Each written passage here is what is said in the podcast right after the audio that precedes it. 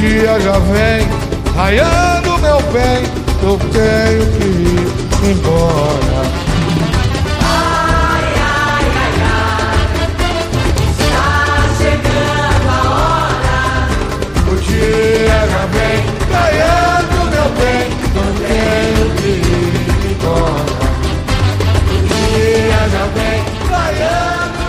Raiando meu bem. E é o som de Está Chegando a Hora na voz de Zeca Pagodinho que começamos mais um podcast do Boleiros Insanos.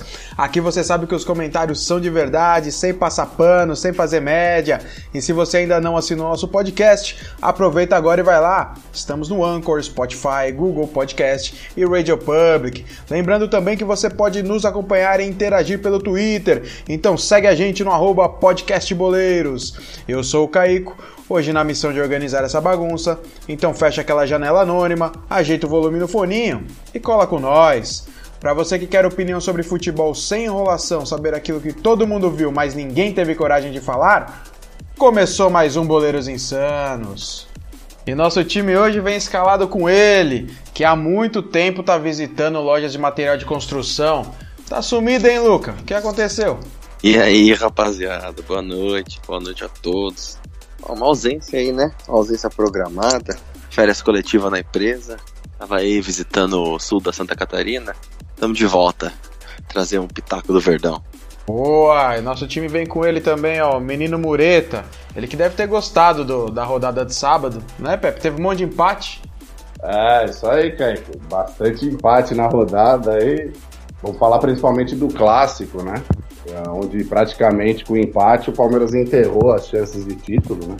E desse título cada vez mais próximo aí lá pro Mengão, né? É, vamos falar bastante disso também, mas o time vem com ele, o nosso limão humano. E aí, Azedinho? Vai cornetar muito o Mano Menezes hoje? Fala Caico, um salve para os companheiros de bancada, bancada cheia hoje. Um alô para os nossos ouvintes. Ah, mais do mesmo, né, Caico?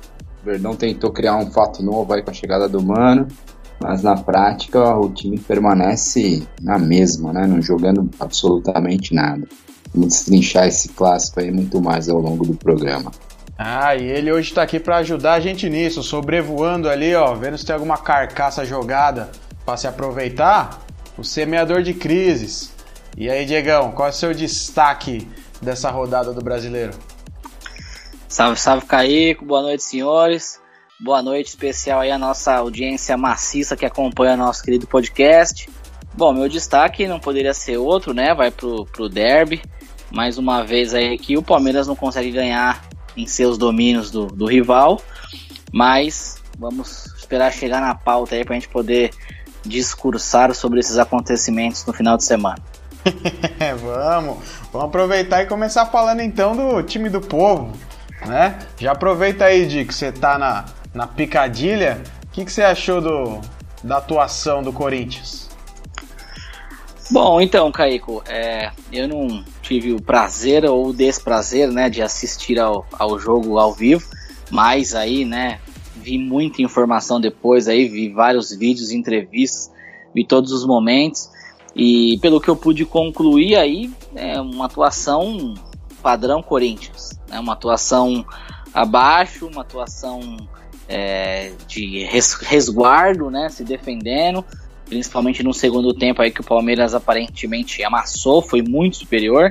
No primeiro tempo, pelo que eu vi, foi, foi parelho. No segundo tempo, o Palmeiras tentou o resultado e o Corinthians se defendeu bem. Aí, por muito pouco, não saiu com resultado. É, um chutaço do Michel Macedo aí, né? São Walter aí que suprindo muito bem a ausência do Cássio, fazendo milagres e defendendo um pênalti.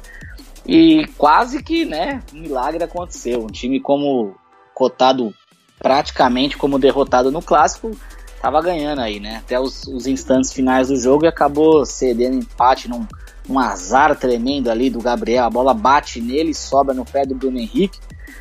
Mas é, não achei que foi justo o resultado, pelo que eu, que eu li, ou pelo que eu vi nos lances. Achei que o Palmeiras mereceu a vitória, teve mais volume, teve as melhores chances, né? Indiscutivelmente. E vamos discutir aí na, nas próximas pautas, mas assim, para mim o Corinthians mais do mesmo, né? Acho que pouquíssimas diferenças. É, um time mais solto, talvez, sim, né? Menos preocupado em se defender, mas que na prática, né? É, se a gente for falar a verdade, é um resultado aí com as calças na mão e o outro resultado aí um empate com sabor de derrota pela circunstância em que aconteceu, mas é, que não refletiu a realidade do jogo, né? Na minha opinião. É, então quem pode te falar como foi o jogo minuto a minuto é ele, que fala que assiste todos os jogos do planeta Terra, além de ser vidente. E aí, Dani, faz aquele resumão para nós. É, eu vi o jogo, né, Kaique? Pra variar, deu uma bizu, né, na TV. Assisti num barzinho, mas assisti. O fato é que o jogo foi horrível, cara. No primeiro tempo muito ruim de ambas as equipes mais do mesmo do Corinthians, um Palmeiras que tem como padrão fazer primeiros tempos péssimos, né? Foi assim contra Goiás, contra Santos, contra Atlético Paranaense, contra Atlético Mineiro e contra o Corinthians não deixou de ser a mesma coisa. Se não me engano, o Palmeiras fez dois bons primeiros tempos, que, que eu me lembro assim, um deles contra os poderosos CSA e o outro contra o São Paulo, que a gente vai vai, não vai perder a oportunidade de meter o sarrafo no Diniz, especialmente nosso companheiro Abutre. É, segundo tempo, o Palmeiras se impôs, né? prevaleceu a qualidade técnica dos jogadores. É, como eu falei na introdução, aí o, eu vejo a equipe com um padrão que não muda muito dos tempos do Felipão, uma equipe muito semelhante, pragmática, até tem um pouquinho mais de posse de bola, mas falta falta criatividade, falta personalidade para alguns jogadores ali. O Palmeiras teve um volume muito maior, atacou bastante, mas poucas chances efetivas. Foram, se não me engano, quatro chances. É, o Borja perdeu um, uma delas, uma bela finalização de pé esquerdo. O chute do Scarpa no pênalti foi lastimável, né? Bateu muito mal, uma cobrança bem telegrafada ali. O Walter foi muito bem na defesa. E o Corinthians fazendo, propondo seu jogo de sempre, né? Se, se encolhendo, tava na cara que ia jogar atrás, ia buscar uma bola aí num contra-ataque eventual. Conseguiu o gol após uma jogada de escanteio ali, que a bola sobrou pro menino, menino da base, calando geral, aí fazendo um golaço. Uma falha de marcação terrível do Diogo Barbosa, né? Deu uma avenida pro menino caminhar com a bola e bater do jeito que quis acabou acertando ali um, um tirambaço no ângulo do Everton, que não teve o que fazer. E o que fica de positivo para o time do Palmeiras é o poder de reação. Conseguiu fazer um gol logo na sequência, coisa que pouco aconteceu ao longo desse, desse ano e a, boa parte do ano passado. É, como o Pepe bem falou no início, um jogo que praticamente sacramenta o título do Flamengo. Não vejo condição nenhuma, já não via há muito tempo do Palmeiras buscar o time da Gávea e pro Corinthians num resultado que pelo jogo em si foi bom, as circunstâncias de tomar um gol ao final ruim, como o de bem falou, mas não adianta muito, também não refresca muito nessa briga aí pela vaga direta pela Libertadores, né? Vamos ver aí o que esses dois times vão propor na próxima rodada. É, também. Eu nunca achei, na verdade, né? Faz cinco rodadas que o título para mim já tá definido, mas quero ouvir também o que o Luca tem a dizer sobre esse jogo. Olha, eu também não, não tive desprazer de assistir esse jogo, não, viu? Vi praticamente tudo que tinha aí no, no Globo.com, ESPN, na, naquela mídia parcial e parcial. E, e, e assim, não dá nem para ter muita expectativa mais. Eu não sei como que como que todos os times que estão aí brigando por qualquer coisa estão conseguindo se motivar nessa altura do ano, porque não, o título já foi, né? Isso aí estamos cumprindo tabela com esse campeonato. Eu achei ainda que o derby ia ter um ia ter um, um uma graça mais aí, uma história mais para ser contada, mas também pelo que pelo que eu pude ler, pelo que eu pude assistir, parece que foi um jogo por mais que tenha tido um volume do Palmeiras, mas foi um jogo para quase cumprir tabela. O resultado em si, mesmo se o Palmeiras viesse a perder o jogo ontem, ia mudar no quê? Ia mudar em nada, porque tá resolvido já a parada, né? Então acho que é, juntar os cacos aí do que resta de, de ano e fazer um planejamento bem feito, né? Já começar a pensar na frente, fazer que nem o Corinthians fez, que já, né, já contratou aí o Thiago Nunes, então já tá olhando lá para frente, já tá se mexendo para correr atrás de 2020 e não deixar o, o, o ano ser igual de 2019 de novo. Não que tenha sido um ano ruim, porque eu tendo a, tendo a achar que foi um bom ano, só que o ano do Flamengo foi um ano espetacular. Agora, falar do jogo em si, da atuação do Palmeiras, do Corinthians, para mim, cara, na boa, esse daqui é o, é o, que, é o que menos importa agora. Ah, pra mim era melhor que o Corinthians tivesse metido 5 a 0 e o Mano caísse. Mas como isso não vai acontecer de jeito nenhum, então bola pra frente, né? Ih, rapaz, você tá pensando assim também, Pepe? Não, não, é só. Antes de você aparecer, eu ia só concordar com o Luca aí. É, é uma observação que eu ia fazer, acabei esquecendo. É, um dos derbys mais sem graças, né? Tanto no pré-jogo quanto no pós-jogo. É, Sem emoção assim, nenhuma. Nenhuma. É um jogo que gera tanta emoção, provocação no pré-jogo. Dessa vez, assim, parecia que não tava rolando um derby, que não ia rolar, né? Assim, um jogo muito murcho, realmente. E, e em campo é, parece, não vi, mas também parece que não, não foi diferente mesmo, não. Assim, é, não foi aquela pegada do, do, das últimas partidas em que um precisava ganhar de qualquer jeito. Antes do Mureta, coitado, que foi tolhido aqui, é, isso é um reflexo desse campeonato chatíssimo de pontos corridos. Que isso que eu ia falar agora, velho. Isso que eu ia Vocês falar agora. tanto idolatram e falam que é o campeonato mais justo, etc e tal. Eu é não. justo quando é justo quando tem justiça no campeonato, né? Porque assim, não dá pra falar que é justo com Palmeiras e Flamengo ganhando muito mais do que os outros, todo mundo fudido de grana, e aí vai virar chato pra caralho mesmo, vai ser todo ano isso. Se não for um Mas ano, um é o ano outro, mas é uma justiça que vai. É a justiça do capitalismo, né? Não, mas espera, a justiça passa pela organização desses clubes. Eles se organizaram melhor que os outros, aí concordo que é justo. Agora o formato é muito chato. O formato de pontos corridos é, é, permite Morreu. essas. O campeonato essas- acabou em setembro, Pois velho. é. Acabou, a gente Pois tá aí, é. ó. Tem três meses do ano, um quarto do ano, sem graça. Tanto Olha faz. aí. O que acontecer, tanto faz, tanto fez. O Vocês legal são- agora, o máximo é torcer contra. Isso é sintomático. Vocês aí, torcedores fanáticos, os dois, Diego e Luca, não assistiram o jogo. Isso é inadmissível. É, eu não assisti por conta de um compromisso, né? Eu jamais deixaria de assistir. Se eu tivesse em casa ou, ou em qualquer lugar que eu pudesse assistir. Ainda escutei o primeiro tempo inteiro, o segundo não consegui. Mas eu, eu jamais deixaria de assistir. Mas o apelo, ele foi muito menor do que, por exemplo, a, a pr- primeira partida, né? Do primeiro turno. Que teve um apelo maior, claro, o campeonato estava começando e etc.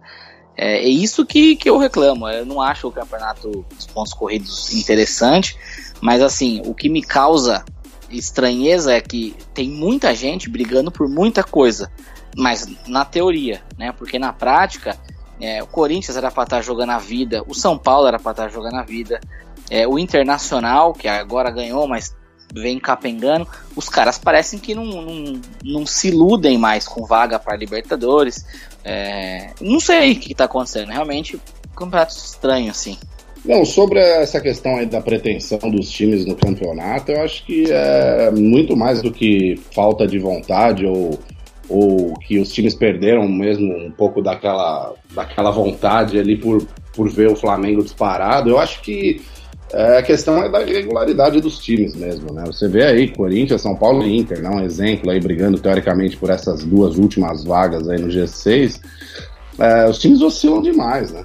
Oscilam demais. Né? Fica difícil você apostar ali quem vai se classificar. Para eles vai ser melhor até o Flamengo ganhar a Libertadores, que aí vai todo mundo se classificar, né? Porque o Bahia já tá mais atrás ali, não deve ameaçar esses times aí na busca por uma vaga na Libertadores. E aí todo mundo sai feliz, né? É, o Palmeiras conseguiu, né, com, esse, com, com empate é, no clássico, é, garantir, né, matematicamente a vaga. É, o Santos também acho que deve garantir sem problema nenhum. E agora vai, vai, vai essas últimas rodadas aí ficar esse, esse perde e ganha desses outros times aí para ver quem chega. Sobre o clássico, é, é, o primeiro tempo muito ruim, né? muito, muito morno o jogo. Uh, no segundo tempo, o Palmeiras melhorou, sim, né, teve muito mais oportunidades do que o Corinthians, mas é um time que não, não se impõe, né, não impõe a qualidade técnica, né. É um time mal treinado, que continua dependendo do Dudu ali nas melhores jogadas. Uh, teve o um pênalti ali que Uh, o Scarpa, né, num clássico, assim, 0 a 0 30 minutos do segundo tempo, não pode perder, bater da forma displicente que ele bateu o pênalti, né? Ele tinha que ter dado uma pancada no meio ali, sei lá. Uh, bateu muito mal o pênalti, que, que ali, né, naquele momento, praticamente decidiria o jogo, né? E o Palmeiras se fecharia ali, né? Até por conhecer ali a, as artimanhas do Mano, o Palmeiras deveria se fechar ali e acabaria o jogo. Mas aí o Corinthians acabou saindo na frente ainda num, num, chute que o Michel Macedo nunca mais vai acertar na vida dele, essa é a verdade. E depois o Palmeiras ainda também num, num lance lá de, de escanteio, bate rebate, sobrou pro Bruno Henrique, ele empatou o jogo. Ficou menos pior, né? Porque seria seria muito complicado sair com uma, com uma derrota num jogo onde o Palmeiras criou mais. Mas assim, como eu disse, o Palmeiras cria mais, só que de uma forma sim, não muito formulada, né? Não muito pensada, né? Sempre dependendo do cruzamento do Dudu na área. O Dudu cruzou mais bolas na área do que o time inteiro do Corinthians no jogo, entendeu? Então é uma dependência ali, o time fica, fica manjado, né? Todo mundo sabe que é só marcar o Dudu ali que o time praticamente acaba, não tem mais criação nenhuma. E, e empatou o clássico contra o Corinthians, mas se você for analisar os últimos jogos do Palmeiras, o Palmeiras é, é, flertou com a, com a perda de pontos em vários desses jogos aí.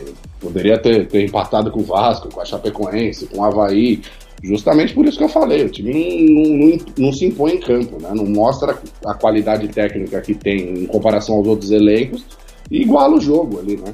É, meio que na força, é, se torna um jogo muitas vezes brigado, né? Algo que é, que é essa qualidade técnica é pouco explorada no time do Palmeiras pelo fato de ser um time mal treinado, né? Desde a época do Felipão, acho que mudou pouca coisa. O Mano até tentou implantar ali uma, uma maior posse de bola ali no time, mas não, não vem dando resultado, né? Nesse jogo contra o Corinthians aí, até o Corinthians terminou com maior posse de bola do que o Palmeiras, né? Então tem que ter uma mudança muito grande pro ano que vem. Eu acho que de nomes né, para o elenco, uma reformulação grande e também é o caso de, de pensar se vale a pena continuar com o Mano, né? Bom, eu vou. É, eu acho que falta, falta personalidade para alguns caras ali, né? Diogo Barbosa, Scarpa, uh, Marcos Rocha, são caras que claramente não têm personalidade para jogar em time grande. Fora aqueles que não têm qualidade mesmo, caso do Thiago Santos, caso do Daverson. O Palmeiras se ressentiu muito da ausência do Luiz Adriano para colocar a bola ali para dentro. E falta gente cascuda, como o Flamengo, tão idolatrado, né? Mas se a gente pensar bem, o Flamengo fosse acertar só no segundo turno, quando trouxe caras a preços exorbitantes aí que vieram para resolver. Uh, não acho que se jogue todo ano o Palmeiras no lixo, mas, como o Pepe falou, acho que muita coisa tem que ser mudada mesmo. E eu começaria, sem dúvida nenhuma, pela, pela proposta de jogo que essa comissão técnica que, é, coloca. Né? O Palmeiras precisa e pode buscar algo diferente do que tem feito nos últimos anos. Já para o Corinthians, eu achei que o estado anímico ainda da mudança de técnico ajudou muito a equipe. A equipe correu bastante, se esforçou, apesar das limitações. Thiago Nunes vem com uma, um peso grande aí, vai ter muito trabalho para organizar essa equipe do, do Timão. Bom, vamos Mas aproveitar ia ser legal, então. hein, ver o, o mano demitido no fim do ano, já pensou? Traz o cara, cria uma expectativa e, ó, está fora agora, velho. 85% de aproveitamento, mas não vai rolar. Foi mal. É, isso aí não vai acontecer tão cedo não, Luca. Pô, passou a tristeza. Mas vamos aproveitar então e falar dessas perspectivas ou do que a gente acha que tem que mudar nesses times, né? se eu tivesse que dar um fazer um comentário aí, dar um pitaco do jogo, destacaria duas coisas. Primeiro, a capacidade do Mano em arrumar o time no segundo tempo o que também pode chamar atenção para a incapacidade dele de colocar o time certo no começo. Aí tem que ver direitinho, né? E a falta que faz um, um jogador que sabe dominar a bola e chutar pro gol na frente, né? Porque Palmeiras tentou os dois, os dois que não sabem jogar bola. E quem faltou, na verdade, foi o um lá que se machucou, infelizmente, que já tinha salvado o placar no jogo contra o Vasco. E acabou sentindo e só deve voltar pro próximo. Mas se a gente for focar aí no, no Corinthians, O que a gente pode falar aí? Deixa o Diegão, que tá acompanhando de perto, é, falar aí do Coelho e falar se o Thiago Nunes fez certo em assumir só depois do, do campeonato, né? Ah, então, Caico, com relação ao Coelho, é, cara, assim, eu, eu vou um pouco na contramão aí do que a maior parte da imprensa aí esportiva vem, vem falando. Parece que o cara é mudou, né? O patamar do Corinthians, que agora vai. É, eu acho muito cedo, eu não, não, não consigo ver argumentos para defender essa tese. É, para mim, a verdade, como eu destaquei no início, né? É, ganhou do Fortaleza em casa, 3 a 2 achou dois gols. Achou, achou, né? É, caiu uma bola no pé do Goze, no Bozelli e a outra ele cabeçou na cabeça do cara, a bola encobriu o goleiro gol. Então assim, achou dois gols, o Fortaleza teve as melhores oportunidades e foi melhor no jogo. É, depois um jogo com o Palmeiras que ah, teve mais posse de bola. É, e isso pro Corinthians realmente é uma coisa absurda, né? O Corinthians não tem mais posse de bola que ninguém, teve mais que o Palmeiras, mas né, embora o Palmeiras não tenha criado chances reais assim muitas, mas foi bem melhor. Então eu não vejo essa evolução tremenda que todo mundo vê. É ah, o que, que eu bom. digo. É o time mais ofensivo, um time mais participativo, querendo a mais, mas como o Daniel disse, eu acho que muito por conta do estado anímico dos jogadores, né? Que estavam realmente de saco cheio do Caribe, é, não aguentavam mais, não tinha mais clima para o cara, como a gente vinha destacando aqui há muito tempo. E os caras voltaram a jogar bola, tá? colocou o Pedrinho de meia, mas de novo, né? Não jogou nada, absolutamente nada. É, não sei, para mim, assim, não mudou tantas coisas, né? Embora o discurso seja de que tem que jogar bola, aquele discurso muito bonito, né? É raça, é Corinthians, mas é né, um cara que tá aí tapando um buraco, não, não teria como ele fazer de outra forma, né? Então tá fazendo o que, o que agrada e vamos ver. Por enquanto, não, não vejo grandes mudanças. Ainda se defendeu melhor, né?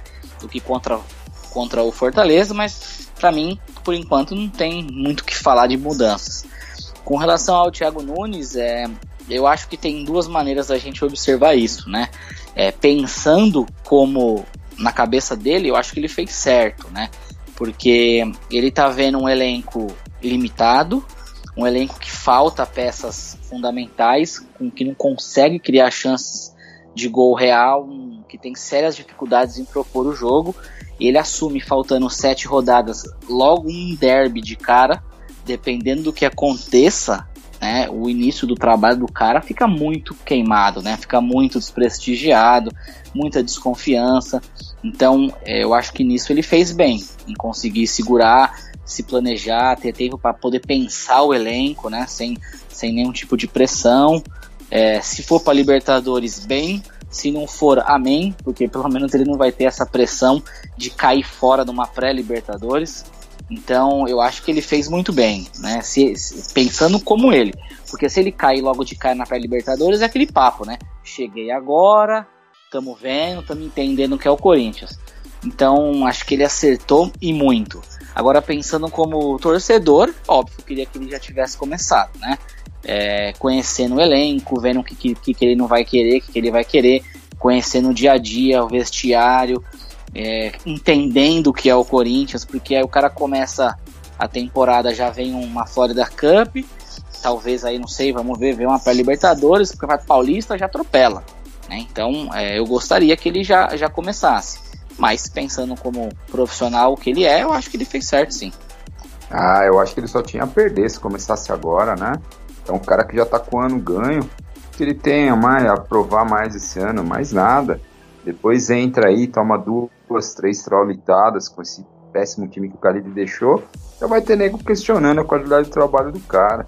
Eu acho que ele fez certo em esperar e assumir o ano que vem. É. Seguinte, também acho que o Thiago Nunes fez bem pensando nele, né? Porque qualquer resultado adverso, aí vocês falaram aí. Trabalho já ser questionado, ia falar que é treinador de time pequeno, para time grande não serve. Que a gente tá começando a ver aí com uns, uns ou os outros, né? Uns ou outros que a gente vai comentar mais para frente. A gente pode também dar uma olhada pro, pro Palmeiras. Quer falar alguma coisa do, dessas mudanças do Corinthians, Pepe? Ah, Kaique, eu acho que é, que é mais ou menos é, o que o pessoal já comentou aí. Eu acho que o, o Thiago Nunes faz bem, sim, em se manter aí apenas nos bastidores, né, nesse final de ano. É, ele parece que ele já tem uma lista ali com 50 nomes ali entre os jogadores é, que já fazem parte do elenco do Corinthians e os emprestados e alguns jogadores do sub-23, né, para ele montar esse time pro para 2020, né?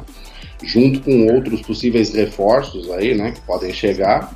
Então acho que, que é isso mesmo. Acho que até para ele não, não se desgastar aí. E o Corinthians também, como eu disse, agora tem essa briga aí pelo, por essa vaga aí na, no G6, né, ou G8, né, caso o Flamengo vença a Libertadores. E eu acho que o Coelho dá conta ali, porque me parece que, que o problema era muito mais de ambiente mesmo, né, com o Carilli. É, o Corinthians já, já, já tentou alguma coisa diferente no primeiro jogo contra o Fortaleza ali, né, não foi um time, uma equipe tão defensiva. Agora com o Palmeiras até compreensível, né? Jogando fora de casa, né? Contra uma equipe com qualidade técnica superior, o Corinthians ter jogado ali de forma mais cautelosa. Mas eu acho que, que mudou o ambiente né, do vestiário, os jogadores estão tão fechados ali com o Coelho ali para buscar essa vaga para Libertadores e o Thiago Nunes observando, né? Analisando aí nesses últimos jogos aí o elenco do Corinthians, né? Para ver com quem ele vai realmente vai poder contar para o ano que vem. Eu acho que, que esse planejamento aí para o final de ano do Corinthians está tá sendo bem feito, sim. E só um detalhe, Caico, é isso que o Pepe falou do, do vestiário e tal. É, o Coelho, ele.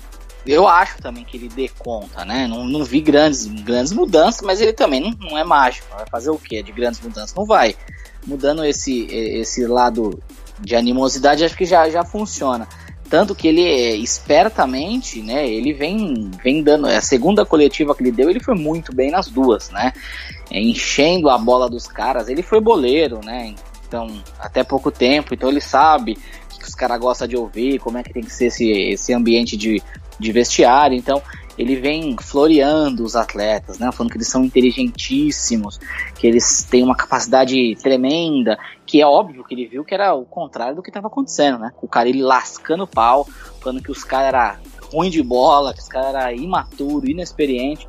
Ele vem fazendo o contrário, ele sabe que ele não vai conseguir fazer nada nesses próximos seis jogos de diferente. Então ele quer deixar os caras jogar bola, encher a bolas dele, deles, aumentar a motivação e ver o que, que ele vai conseguir. Se ele conseguir classificar para Libertadores, herói.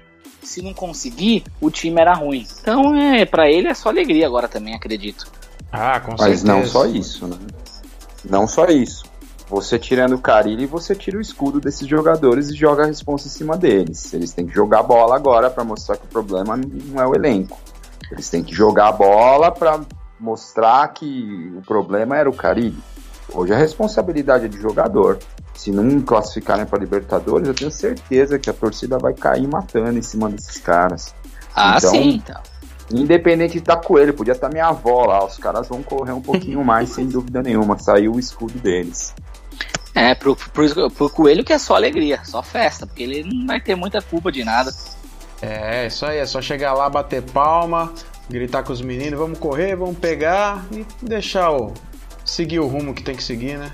E a gente pode olhar também pro outro lado desse clássico, né? Pro, pro time mandante, o maior verde do, desse Brasil, e pensar também no como que tá aí nesse planejamento, que o ano já se foi, né? Acho que faz uns 10 episódios aqui que a gente já deu feliz ano novo pra rapaziada e nada mudou, né?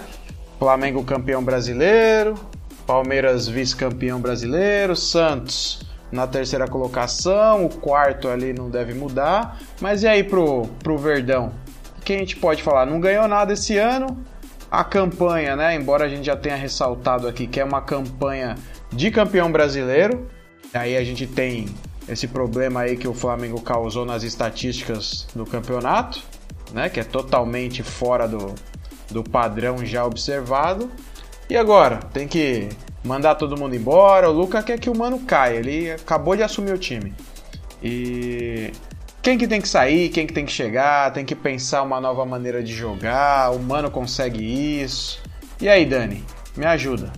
É, eu eu não acho que o Mano vá cair. Gostaria, gostaria que mudasse a mentalidade de comissão técnica, trouxessem. Pô, confesso que eu tô com uma pontinha de inveja aí da chegada do Thiago Nunes. É, inveja do Sampaoli no time do Pepe, do sucesso que o Jesus está fazendo lá no Rio de Janeiro. E gostaria que o Palmeiras passasse por uma mudança de proposta, de para um time que propusesse, tivesse um jogo mais vistoso, como a gente vê aí no, no River Plate, a gente vê nos, nos times que são campeões europeus. Há um bom tempo que o futebol bem jogado tem, tem ganhado os principais títulos aí por todo o planeta. Mas não acho que o Mano vai sair agora. O Mano é um, um escudo para essa gestão do Palmeiras. O Gagliotti se manifestou assim ano passado, deu certo com o Felipão.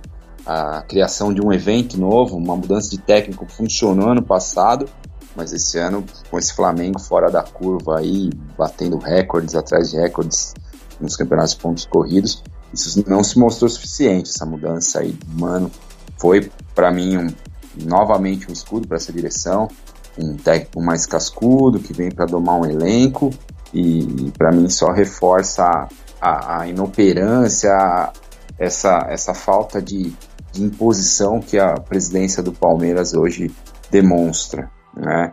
É, não tenho visto Matos, Matos muito acuado também com todas as acusações, com todos os questionamentos que foram feitos. E eu acho que o elenco vai passar por uma reformulação. Esse sim deve ser bastante modificado.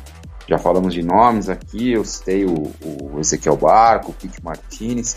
Hoje eu vi alguém comentando que o Palmeiras fez uma sondagem pelo Guerreiro, não sei se o Guerreiro aceitaria jogar aqui. Uh, Acho que o Luiz Adriano é um bom jogador, mas não sei quais são as reais condições físicas. O menino veio hum, de um campeonato de exigência física menor, né? Agora, eu acho que o elenco vai ser bastante reformulado. Logo, logo começam as especulações. Espero que o Palmeiras não aposte de novo em jogadores pouco conhecidos, em preço elevado, que não passam disso, de apostas, né? Que tragam jogadores que custem caro, mas que venham para jogar que se for para apostar em alguém, levanta e subam os meninos da base. É, e aí, Pepe? É a mesma, na mesma linha de pensamento que o Dani? Ah, é mais ou menos por aí, viu, Caico? É, eu acho que é, não mudou muita coisa, realmente, na, na troca do, do Felipão pelo Mano, né?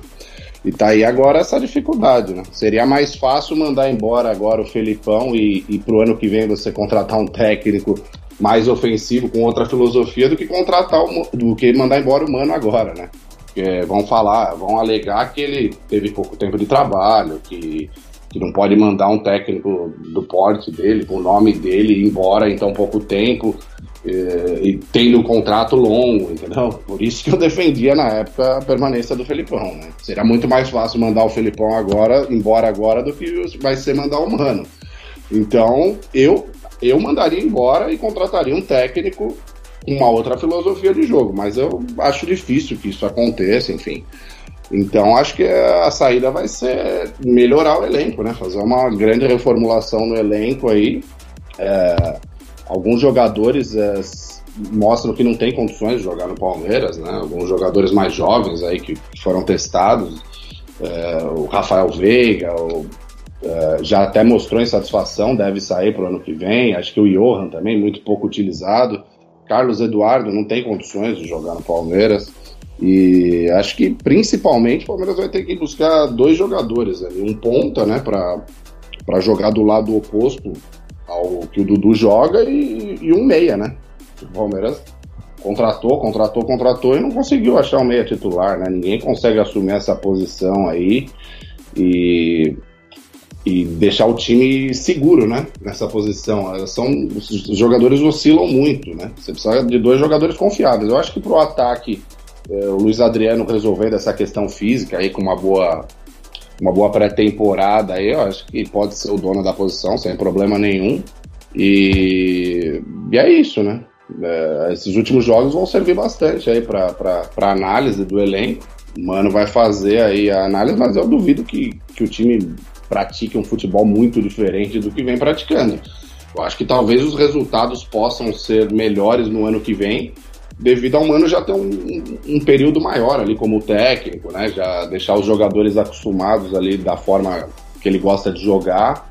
E isso aí pode, pode, dar mais força para o time, mas o estilo de jogo, é um time propondo o jogo dentro e fora de casa, ali controlando o jogo, eu acho realmente muito difícil. É, tem algum pitaco aí, Diegão, que ajude o, o co-irmão a alçar voos maiores na temporada que vem? Ah, então, Caico, eu vou assina embaixo aí, né, com, com os meninos aí. É, eu acho muito improvável demitir o Mano, até pelos números do cara.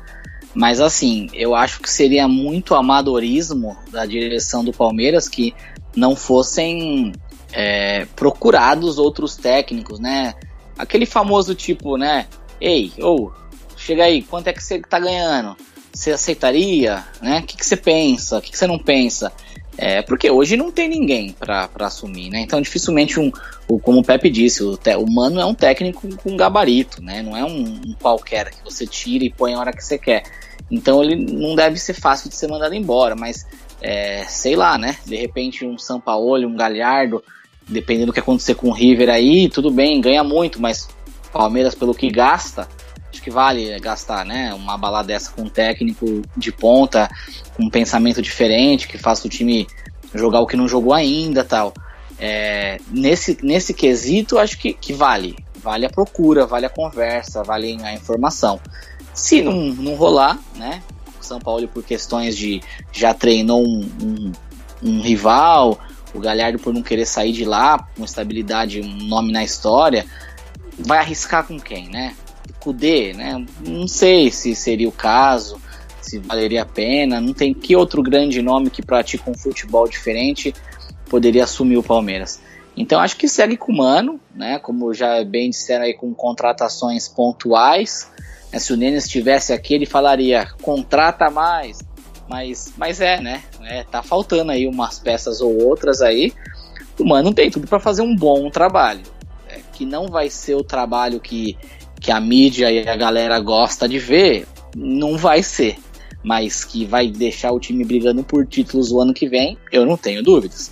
Ele faz isso com times com menos qualidade, imagina com times com qualidade como o do Palmeiras, que você vê que é um time que não parece que não embala, mas a diferença é clara, né, para os outros concorrentes, assim, mesmo não embalando, tem jogadores muito mais capazes de resolver ali um, uma hora ou outra. Não, é, o detalhe é a campanha do Flamengo, né? Que, que subiu o sarrafo, porque assim, por mais críticas que o Palmeiras sofra, tá aí, as estatísticas estão aí. A campanha é, é, de time campeão e provavelmente seria campeão se não, se não tivesse aparecido esse Flamengo aí com o Jorge Jesus, né? Então, assim, é isso para você ver a qualidade baixa do nosso futebol, né? Um time que não, que não apresenta grande superioridade nos jogos em relação aos seus adversários é, perde muito pouco, né? O Palmeiras tem apenas três derrotas né, nesse campeonato. Então, assim, uh, subiu o sarrafo o Flamengo nesse né, ano com as contratações e principalmente com o Jorge Jesus. E o Palmeiras vai ter que, que, se espelhar no Flamengo aí esse ano, né? Parece que nos últimos anos o Flamengo vinha se espelhando no Palmeiras, né? Que ganhou os títulos e tal. Uh, agora, a partir do ano que vem, o Palmeiras que vai ter que se espelhar no Flamengo, né? Se continuar aí com o Jorge Jesus no comando, e com esse elenco forte, vai, vai ser o grande adversário nos próximos anos e no momento está muito à frente, né? É, dando um spoiler aqui, claro que mais para frente a gente vai fazer um programa aí ao final do campeonato, fazendo aquela aquele balanço, né, dos times ao longo aí do, desse brasileiro, mas já dando um spoiler, o que eu acho é que o Mano tentou ali fazer uma modificação no começo de trabalho dele, viu que ia azedar e meio que voltou pro estilo que o time estava acostumado a jogar, aquele estilo Felipão, que é o que ele deve manter as próximas rodadas, até o final do campeonato, ou nas últimas tentar fazer alguma mudança, porque não tem muito tempo de treinar. Então, não sei se eu mandaria embora depois que contratou, acho que eu esperaria mais um pouco, esperar um paulista aí para ver o que acontece. Paulista gosta de iludir muita coisa, mas pelo menos se o time trocar mais passe, criar mais jogada, dá para você observar isso, né? Mas é coisa para aguardar. Eu acho que o, o Luca pode dar um pitaco aí a respeito do que o Palmeiras precisa, né? Mudar pro ano que vem ter mais sucesso. É, se, se eu for ser racional, O negócio é torcer pro Palmeiras virar um anti-Flamengo ano que vem, né? Ter um esquema de jogo que encaixe de maneira oposta com o que o Flamengo se propõe e continue somando ponto que nem somou esse ano, porque é, para mim é tudo uma questão de expectativa, né? Palmeiras vinha numa, numa crescente 2018, manteve elenco, se reforçou, então a expectativa era muito grande. Então, fazer, o, fazer a, a campanha que o time fez, jogar, pode não ter jogado bem, tão bem quanto, quanto a, gente, a gente gostaria de ver, mas de qualquer jeito foi, é, vem sendo uma campanha histórica. Né? Palmeiras provavelmente chega é, com uma pontuação muito grande no fim do campeonato. E, e agora o que esperar para o ano que vem vai ser três, quatro contratações grandes. O cara que vai chegar, botar a camisa, jogar. Provavelmente vem um badalado, um Hulk da vida, essas coisas que o, que o Matos vai gostar de ficar, de, de fazer. E, e, e vamos torcer para encaixar o time contra o Flamengo, que é o, que é o adversário a ser batido agora. Sem, sem mais delongas. Demorou, é isso mesmo. E acho que dá pra passar régua no clássico, nos dois times, né? Para falar do terceiro aqui de, de São Paulo, né? A terceira força será? Não, né? Já é quarta, quinta força. Que cai pelas tabelas. Nosso tricolor querido que, meu Deus, hein? Tá difícil. Nem contra o Atlético Paranaense, que já tá com a vida resolvida, jogando ali só para ganhar o bicho mesmo. E vem pro Morumbi e perde de novo. Esse é o problema, né? Que não é o fato novo. O problema é que é a continuidade dos maus resultados. E aí, quem viu esse jogo? Quem quer falar da derrocada São Paulina? Eu, eu tenho um comentário só. Eu acho uma falta de sacanagem São Paulo dar ponto pro Fluminense, velho. Porra, chance de rebaixar os caras era esse ano. Fazer eles pagarem aí Série B, Série C. Vai lá, me entrega dois pontos. Tá de sacanagem, velho. Isso, isso porque foi na última rodada, não foi nem nessa, né? É. Ah, cara, então, eu posso começar falando aí. É, eu vi ontem, e assim, é, só pegando o gancho no que o Luca falou, foi uma. para mim foi um, um, vexame imenso perder o Fluminense em casa. Da forma como que perdeu. Um vexame horrível. Ontem, é, alguns dos senhores até tinham projetado aí, né, no, na, no programa de quinta-feira, um, um mau presságio para os lados do tricolor. E eu, eu, sinceramente, não acreditava que ia perder, mas perdeu, né? Eu não acho, igual falamos do G8, eu não acho que o Atlético Paranaense vai se manter no G8, não. Eu acho que agora sem o Thiago Nunes, sem nenhuma pretensão, os caras vão cair de rendimento. Ontem não apresentaram nada, né? O problema é que o São Paulo também não. E ainda contou com um frangaço do glorioso Volpe aí para poder sair com o resultado.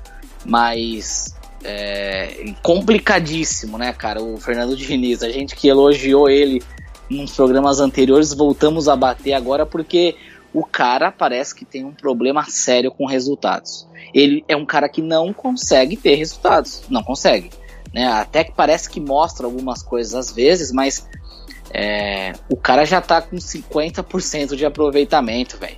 Quase o mesmo número de derrotas do que de vitória. Então é aquela história, ou ganha ou perde, perde jogos que ninguém entende, que ninguém espera.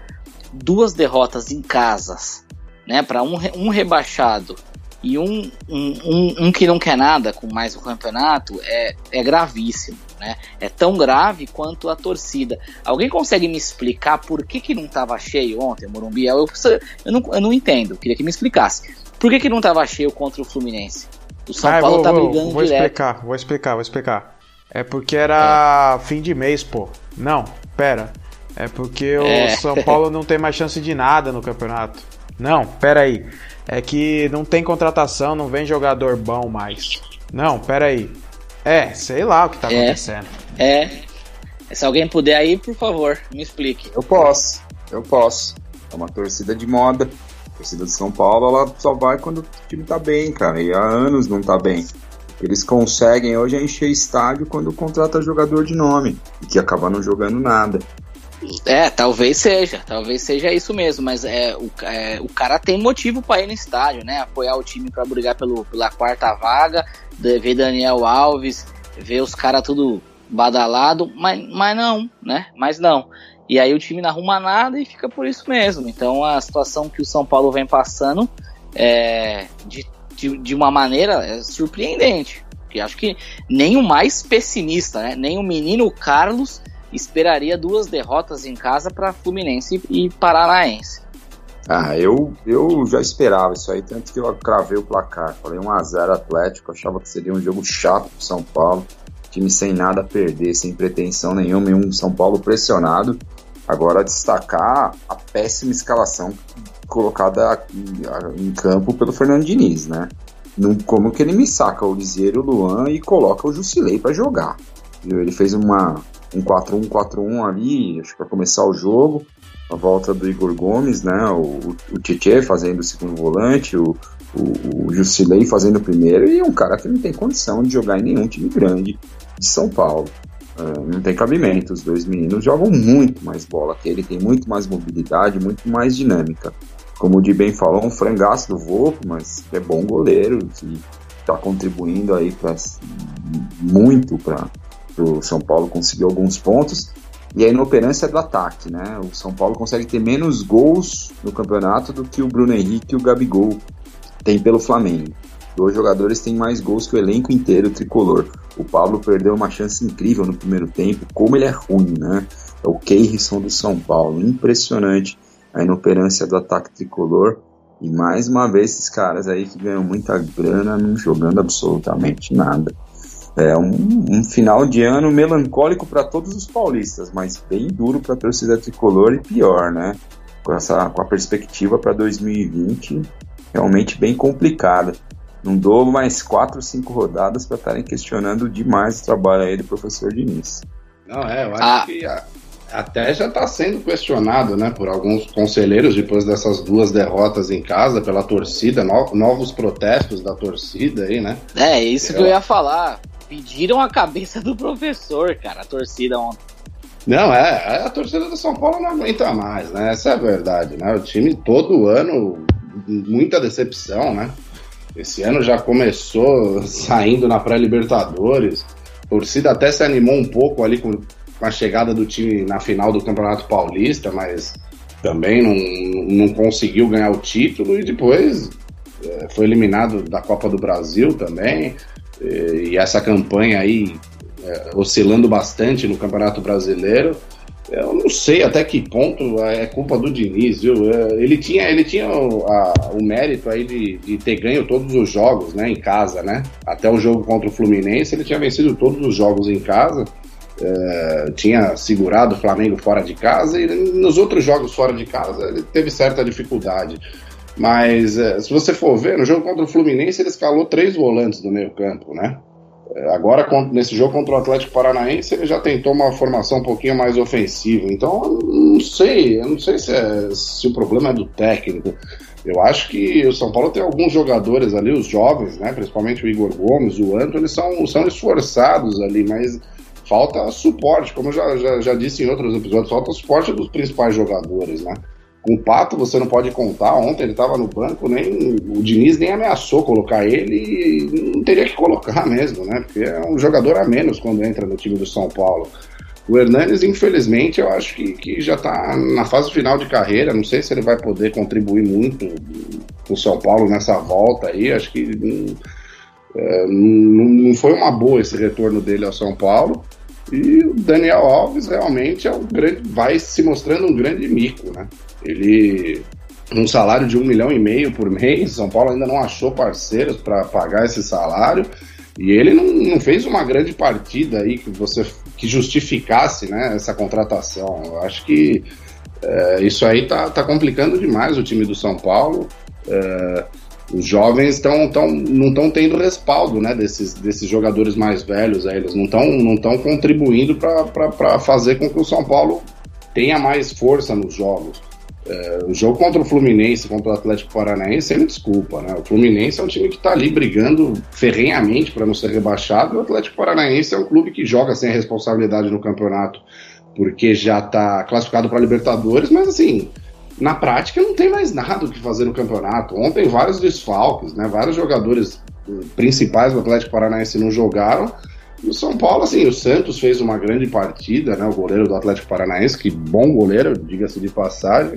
Mas o São Paulo não criou chances ali cabais de gol, ali que você fala assim, nossa, como o time teve um volume de jogo, criou chances ali que o goleiro fez milagre. Não, não foi isso. Foi uma, um domínio artificial ali, não foi uma coisa que você nossa, como, como, como foi injusto o, o São Paulo perder o jogo. Claro, teve a falha. O resultado normal seria um empate, né? Teve a infelicidade do Volpe no, praticamente no último lance do jogo ali. E o São Paulo saiu derrotado, mas é, eu acho que em grande parte a culpa é, é, é, é desses jogadores mais experientes que não estão rendendo o esperado. É, culpa aí é da rapaziada toda, né? A gente já vem falando desde o planejamento e é aguardar para ver esse fim de campeonato aí, segundo o Dani, melancólico. E vamos ver se consegue essa vaga para pré-Libertadores, porque parece que o Grêmio não larga mais a quarta posição também. Vamos aguardar as cenas aí das próximas rodadas. Mas é bom o professor Diniz tomar cuidado, porque tem torcedor já gritando: ô, ô, queremos treinador. E pra gente batizar um próximo episódio aí com de novo um pod Diniz, não custa nada não. E é isso aí, né? Faltou falar de quem? Do time do Pepe. Não, Olha aí, hoje eu não esqueci. Só uma colocação. Fica só uma colocação, Caíco. É, pro ano que vem, é, que a gente já discutiu no, bastante no grupo de WhatsApp, né? Talvez o São Paulo deveria, deve assim, devesse, né? Assumir que não é mais protagonista e buscar os voos menores, tentar organizar a casa, talvez disputar aí é, com mais afinco uma Copa do Brasil, pensar às vezes, não sei, até mesmo numa Sul-Americana, numa tragédia de ficar fora da, da Copa Libertadores.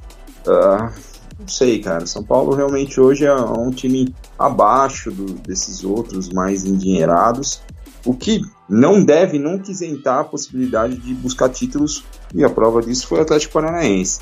Mas talvez a, a, a torcida e a diretoria deveriam ter uma mentalidade um pouquinho mais pé no chão e parar de gastar tanto dinheiro com esses medalhões aí veteranos em final de carreira que não rendem nada. É, polêmico. Podemos discutir aí mais para frente no final do campeonato se é isso mesmo, né? Caiu para uma prateleira o São Paulo? Rapaz, vamos lá. Aí, Pepe, viu? Não esqueci do seu time não, ó. Fantástico, jogou e ganhou, ganhou bem.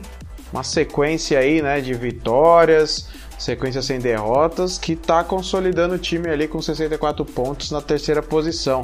O que o senhor me diz sobre o desempenho do seu time? Abre o coração. Ah, Santos vem, vem muito bem, né? Quarta vitória seguida aí no campeonato. É, ganhou do Goiás lá, né? No Serra Dourada, que é, um, que é muito difícil de jogar, né? Poucos times estão conseguindo fazer, fazer resultado jogando lá no Serra Dourada. O Santos logo enfiou 3 a 0 né? dois gols do Soteldo, um do Marinho, que, que vem muito bem no time do Santos. Soteldo aí que foi, foi uma piada, né? Todo mundo tirou um sarro ali com ele, com, com o Santos, quando, quando foi consumada essa contratação aí. Jogador realmente calando muita gente, sendo um dos grandes destaques desse time do Santos. E o Marinho também, né? Marinho que se, que se reencontrou aí, né? Depois de boas passagens pelo, pelo Ceará, ali pelos times do Nordeste, e conseguiu, né? Passou pelo Cruzeiro, não foi muito bem, mas aí no Santos tá, tá conseguindo, nesse esquema do São Paulo, aí render bastante, né? Sempre com, com, com gols ou assistências. É, o Santos vai, vai conseguir essa vaga aí no, no, no G4 sem grandes dificuldades. Para mim, o grande, o grande destaque do campeonato, se você for ver, é expectativa versus realidade né, no fim do campeonato, né? Então é um time que ninguém apostava, tá chegando bem e é, grande parte disso aí é, se, se, se, deve ao, ao futebol que o, que o São Paulo empregou né, nesse time aí, dando confiança para muitos jogadores aí que, como eu disse, não, não eram valorizados né, em, em outros times ou no próprio Santos e tá fazendo esse time jogar aí. Um baita resultado essa colocação do Santos aí ao, ao, final do campeonato, aí terminando no G4. É, e aí, quem quer mais comentar sobre o Santos e os resultados que vem atingindo? Ah, só um pitaquinho aí que tá jogando demais, né? A gente fala aqui todos os programas aqui, tá louco. Passou o carro no Goiás, Que golaço do Soteudo, né? Puta merda, cara. Que bola que ele pega ali sem pulo. É, uma partida assim que eu vejo nos melhores momentos, vendo nos lances assim, belas jogadas, ultrapassagens, enfiadas de bola. Mano, o Sacha tá jogando bola demais, cara. Tá toda hora fazendo gol aí, quase fez, né? Nessa partida contra o Goiás. O São Paulo realmente milagreiro, cara. O Marinho jogando muita bola.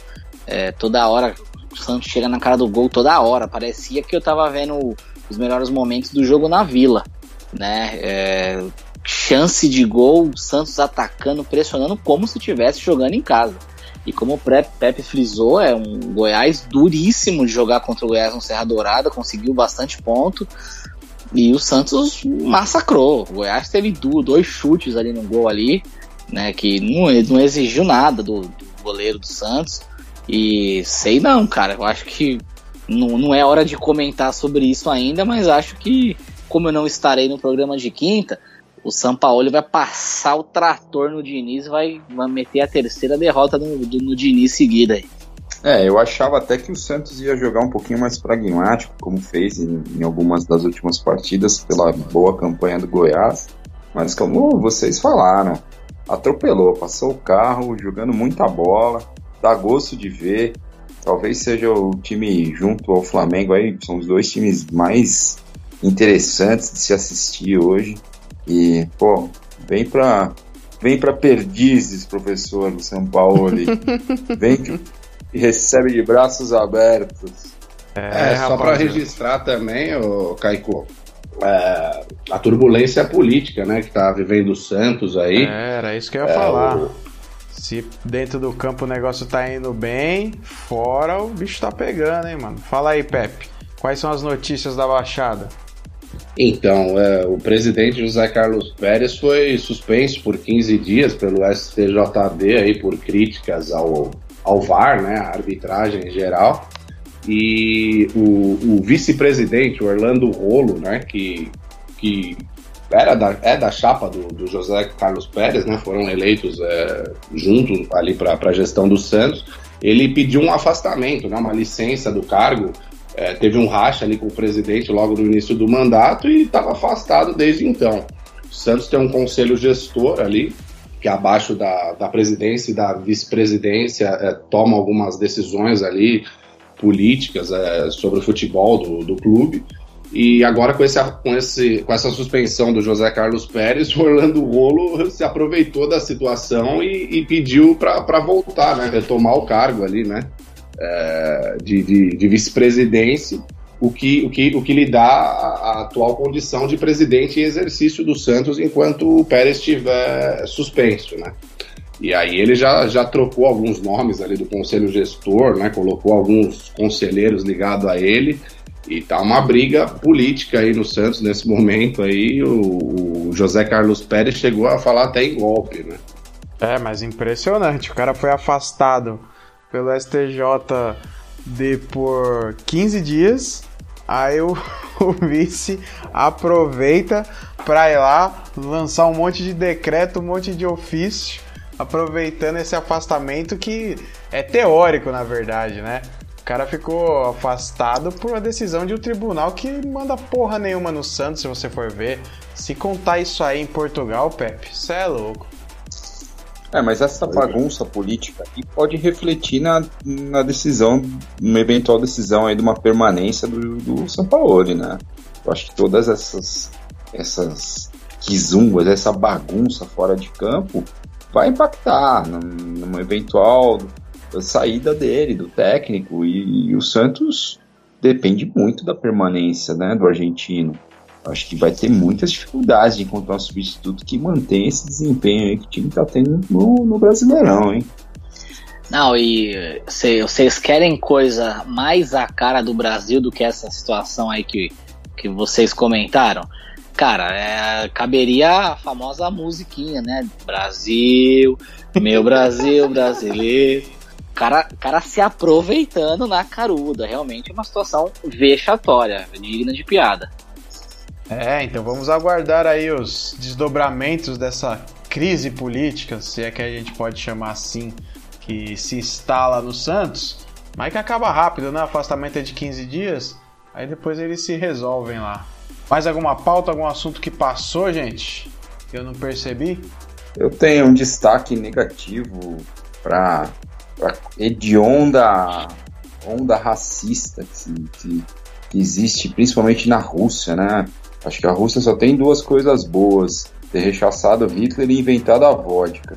Porque o que fizeram esse final de semana com o menino, com o Tyson, com o Dentinho, é inadmissível, né? É 2019 parece que esses caras, esses animais, continuam fazendo esses absurdos e sem punição nenhuma. Ah, sim. E, o pro... e É, tá bem. é, Foi na Ucrânia, que é o jogo do Dinamo de Kiev, né? Mas é, digo Ucrânia pegando, englobando todos esses países do leste europeu em que a mesma coisa acontece. Ah, sim, acontece em, em todos os países ali, né? na- ou na grande parte dos países, para não ser injusto com o outro. Mas é aquele negócio, é, é bem o que você falou, Dani. Não acontece nada com ninguém. E aí fica difícil você controlar, né? Porque o problema não é no futebol. No futebol é onde os caras vão lá pra, pra pregar esse discurso aí de, de ódio, esse discurso racista dos caras. Mas e aí, dá no quê? Nem os jogadores, inclusive, não têm a atitude que eu acho que deveriam ter. Que na minha opinião é parou o jogo, acabou, bola embaixo do braço, meu amigo. Tchau. Isso aí, concordo com você. É, isso deveria partir de dirigentes, né, cara? É mandar tirar o time de campo. Tira o time de campo e, e os trouxa que estão que tão no estádio que, se fodam, que, que fiquem com prejuízo financeiro e, e acabou o jogo, velho. Se todo jogo começa a ter isso, não tem mais ninguém fazendo. É, enquanto, enquanto continuar nisso, o cara reclama e é expulso por chutar a bola pra torcida. É, tinha acabado de acontecer com o Balotelli, né? Então, assim, enquanto tiver jogo, vai ter essa palhaçada. É, eu acho que as punições deveriam partir do- dos próprios governos, né, desses países aí, identificando e prendendo esses, esses, esses pseudo-torcedores aí que cometem esses atos racistas. Mas se o governo do país não toma nenhuma atitude, aí eu acho que cabe a, a, a FIFA, no caso, é, punir né, os clubes, é, forçando com que os clubes identifiquem esses, esses babacas aí na, na torcida e, e- e proíbam a entrada deles no estádio. Né? É a única forma de você coibir esse tipo de situação. Ah, Kaique, eu também, é, também outro destaque aí que eu, que eu gostaria de, de, de falar é a questão da, da, da final da Sul-Americana, né? Como eu disse é, no último episódio, teve a final, né? No, no último sábado, e o Independiente Del Valle acabou ganhando facilmente do, do Colón por 3 a 1 e se sagrou, se sagrou campeão, né? Um destaque aí falar da, da questão das categorias de base, né? Do, do, do time do Independiente Del Valle, que, que revela muitos jogadores, né? Para o próprio time, para outros times da, do Equador, da América do Sul. Eles fazem um trabalho bem bacana lá. O time mostrou, é, apresentou bons jogos né, nessa Sul-Americana, principalmente contra o Corinthians, e saiu vencedor da Sul-Americana. É, e um adendo, né, é que o- os caras têm um técnico espanhol, um cara, um europeu, e acho que é o primeiro europeu a levar um título eh, continental sul-americano na história, e mostrando, né, que esses caras vêm aqui e eles deitam o cabelo. Os nossos técnicos, os técnicos, principalmente os brasileiros, estão muito abaixo desses europeus, mesmo dos argentinos. Ou seja, né, o Coringão caiu pro campeão, né? Então, é, Então é menos mostrando ruim. que é, mostrando que realmente não vexame não foi tão grande assim. Você diria que o Legal. professor Carilli tá perdoado, então, né, cara? Ia passar a última passagem de pano ali, né? É, eu não, eu não disse isso, né? Mas se você tá dizendo, quem sou eu pra discordar do senhor? Ah, não resistiu à última chance de passar um paninho, né? Sabia. Ah, o professor foi envolvido pelo futebol que foi campeão do torneio, né? Pelo time Revelação, que no final das contas mostrou isso que o Daniel já falou, tem um, um baita de um treinador, já mostrou no jogo contra o Corinthians aqui no Itaquera, né? É, já mostrou a força da base, já mostrou a organização de um time empresa, né? Um time recente que coordenados por, por empresários da região. Então é, é isso, né? Acho que a, a, a tendência do futebol é essa. É, times que geram lucro, times que precisam prestar contas, times que precisam investir na categoria de base, contratar profissionais é, capacitados, ou seja, organizar de uma maneira geral o futebol se quiser ter resultados. Ou então vai ficar dependendo de empresas milionárias patrocinarem e ir acertando um outro ano, como já aconteceu historicamente com, com os grandes aqui da, da cidade, né? É, isso aí, rapaziada. Depois dessa, vamos encerrar pensar nesse assunto aí, né? E voltar no episódio do meio da semana, o que vocês acham? Fechou. É isso aí. É nóis, um abraço. De minha parte, até logo. Tchau. É isso aí, estamos chegando ao fim dessa edição, mas tem mais boleiros insanos ainda essa semana, com muita informação, resenha e daquele jeito que você já conhece, sem enrolação. Então segue a gente no Twitter, no podcastboleiros, e para ser avisado sempre que um novo programa sair do forno, assina lá nosso podcast. Estamos no Anchor, Spotify, Google Podcast e Radio Public. Valeu!